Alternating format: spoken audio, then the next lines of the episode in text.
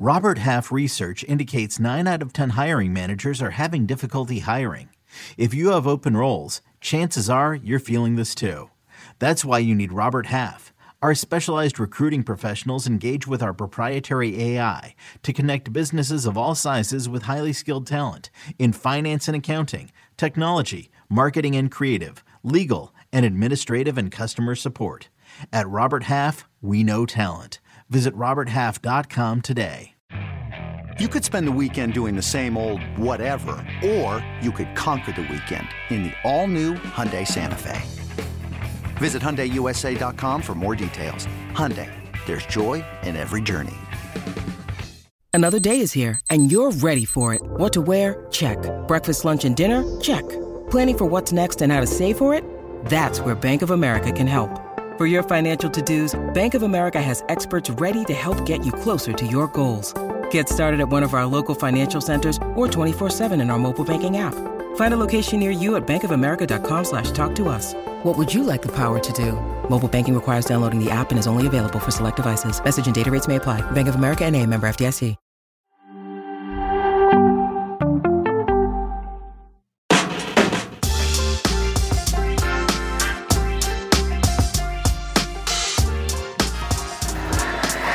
Chatting quarterfinals of the Copa del Rey. Here's a look at the results so far, plus the match we have on tap today. Sociedad 2 1 over Celta Vigo. Mallorca get the 3 2 win over Girona. Athletic Club 4 2 over Barcelona. And today we've got Atletico Madrid taking on Sevilla at 3 p.m. Eastern on ESPN Plus. And for more, we are very excited to welcome in our good friend, Guillem Balagué. Who are you at home this time? When was the last yes. time we saw you at home, Guillem?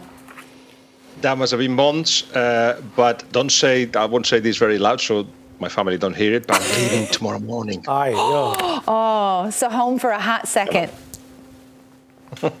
it's just uh, it's just uh, mad at this time. And just wait until the Champions League starts, and oh, you're going to send me all over the place as well. Guillem on the go. That's what we call you. Um, all right, let's uh, let's get into the the big storyline from yesterday. Uh, Athletic Club beating Barcelona four two.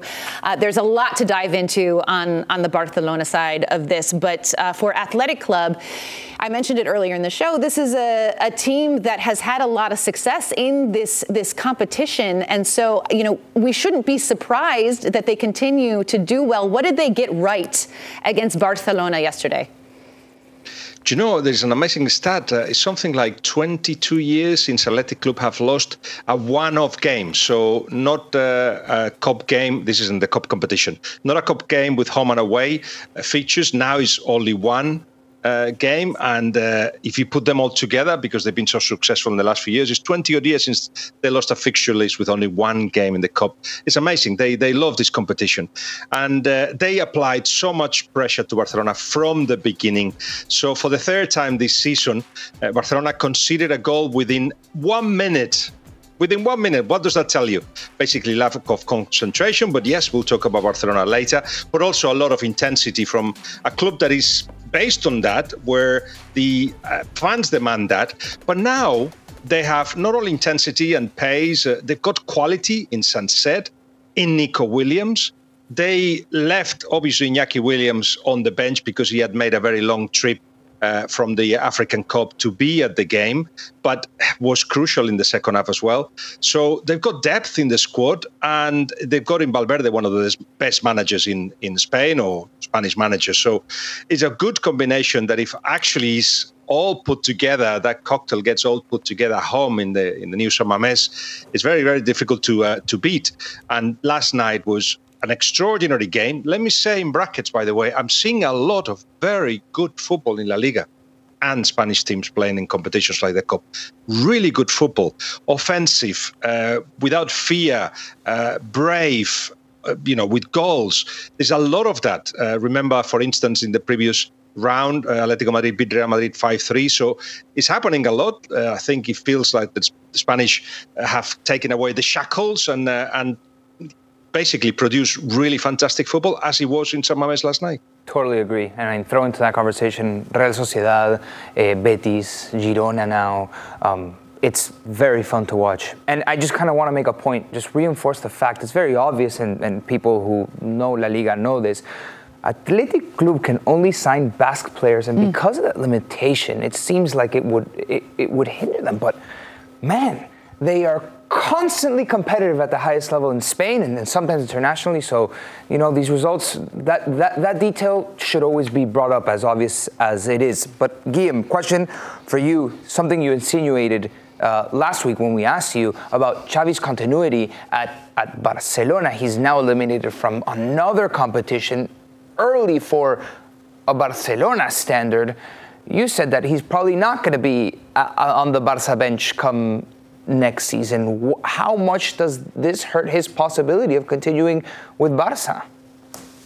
The uh, educated guess about his future comes actually from reading between the lines of what he said uh, in a conference, press conference about a week ago, in which basically uh, he thinks that Barcelona have to win titles. They have to win titles, and in fact, having come from um, winning in the in the league, certainly the intention is to go a next step a step further, winning the league again, winning the Champions League, or he said winning the cup. And if that doesn't happen, then he may be the first one to actually say, right, I'm not good enough, I'll leave. Well, the cup was the in inverted commas the easiest competition uh, for them because they're not prepared for the big uh, for the big jobs for the for the Champions League, and I think they're taking one or two steps back because of the financial situation, and perhaps because they haven't developed as a team either compared to last season in the league. So all in all, it just doesn't look good. But if anybody was going to take the decision to say get rid of Xavi because of what happened last night, it would be the wrong decision because Barcelona played well. Didn't compete extremely well, but actually being at the some at San Mamés with a athletic club that is in the flow, that they are happy with players that are the best version. Barcelona did a, a good game, and uh, they had hurdles to go through. Like uh, Balde got injured in the first minute, but Hector Fort, 17 year old, did very well. Uh, the centre back Cubarsí, who uh, is also 17, did very well uh, in the centre of the of the defence, and of course Lamine Yamal could have actually won it for Barcelona. Had two magnificent chances. But what he did certainly is look like Messi. There. Doesn't he look like Messi? That's what Messi used to do, no? Hmm. Uh, and he does that very often. Left footed play, of course, running from the right hand side. Those are diagonal and a goal that uh, gave life to uh, to Barcelona. Well, he's 16. Hector Fort is 17. Cubarsí is, of course, 17 as well. Uh, you know, you've got players that are young and with a lot of potential. So if Xavi will be remembered for something, is for having given these guys the opportunity to shine at Barcelona, and perhaps next season or from next season, another manager will will take that on into the next level. Uh, Guillem, first, I just want to interrupt to say happy birthday to Xavi. uh, probably terrible, terrible time to say it, but it is his birthday today. Um, he's probably not having a great one. But um, I'll, I'll, ask a quick question. If, uh, if at the beginning of next uh, season, Xavi is the manager, it is because he did what? What do you think he has to do in order to remain in this job? Win the league.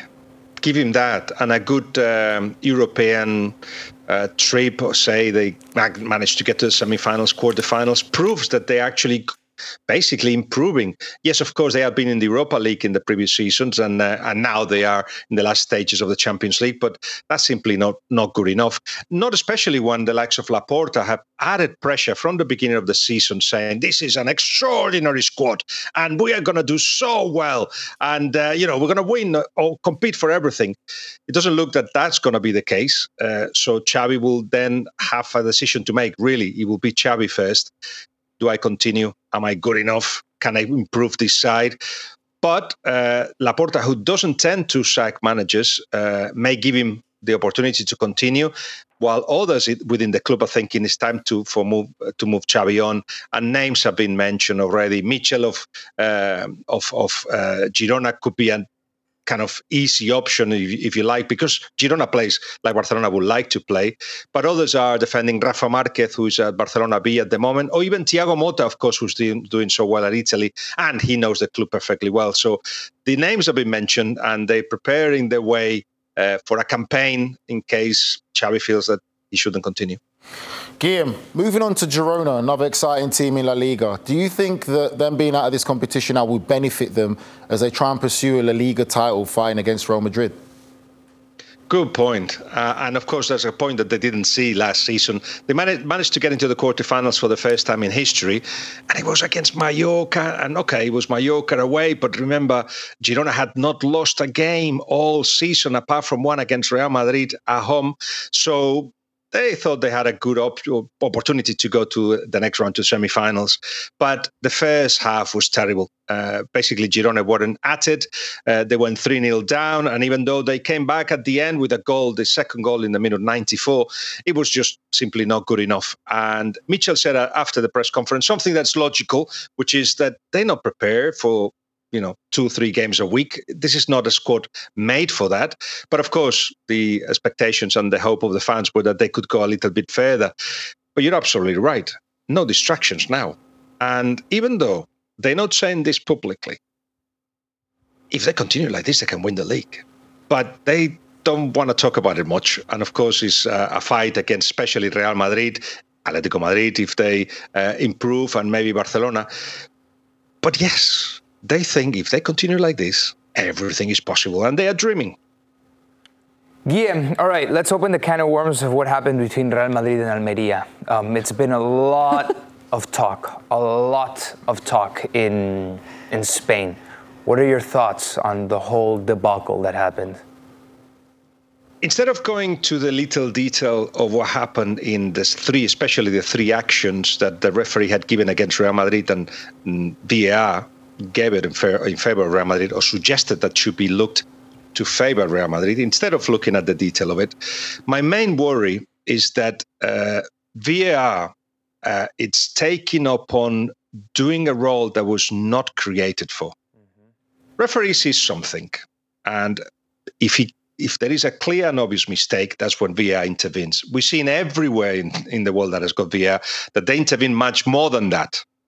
Right, that is deep down the sense that uh, I'm, I'm asking of, of wanting to be more protagonist. Well, now we've got audios because they uh, they've been released by by the federation audios of the referees talking between the VAR and the and the referee on the pitch, but also audios that have been stolen somehow. We'd also heard those. And what's happening right now, and that is my main worry, VAR is not somebody, uh, a referee, of course, that says to the referee on the pitch, have a look at this. I'll put you a good angle and that's it. That's what should VAR uh, should be about. That's it. No. The VAR referee says, I think you should look at this because the ball actually hits the hand, which means it should be a penalty or no penalty or a goal. He's actually directing the referee, which means that every action gets refereed twice, which means that the players, every time they get touched on the on the box, they will fall down every single time and hope that if the referee on the pitch thinks one way and the VAR thinks a different way, that they get what they what they want, basically to deceive the authorities. The, the so that is the main worry. I, I, felt that Hernandez Hernandez, who was the VAR at that game, a, a highly experienced and international referee, and then the one on the field, it was just his 10th game in La Liga. It was his first time in the Bernabeu.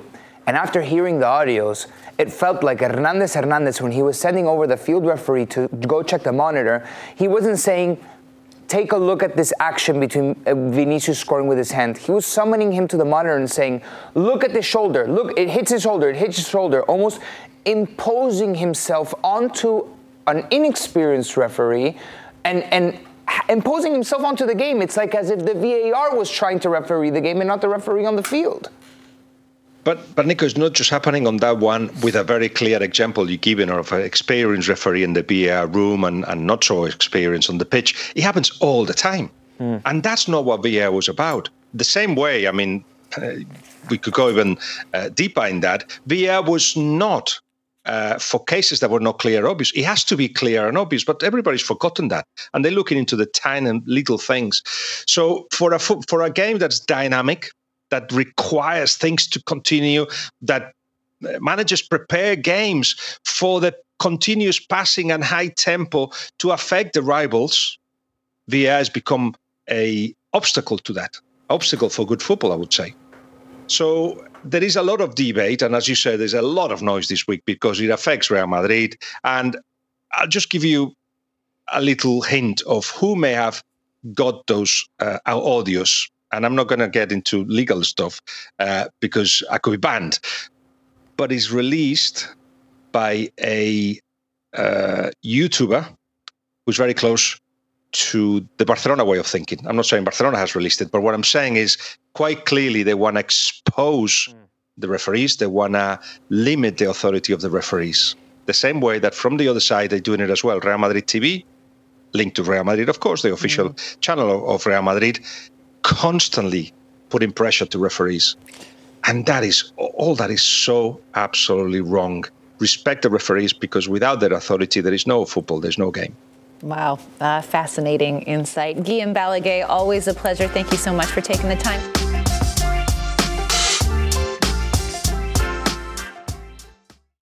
From producers Matt Damon and Ben Affleck, explore how art and music sustained hope during the siege of Sarajevo, thanks in part to humanitarians and the band U2. Kiss the Future, new documentary now streaming exclusively on Paramount Plus. Go to Paramount Plus to try it free. Terms apply.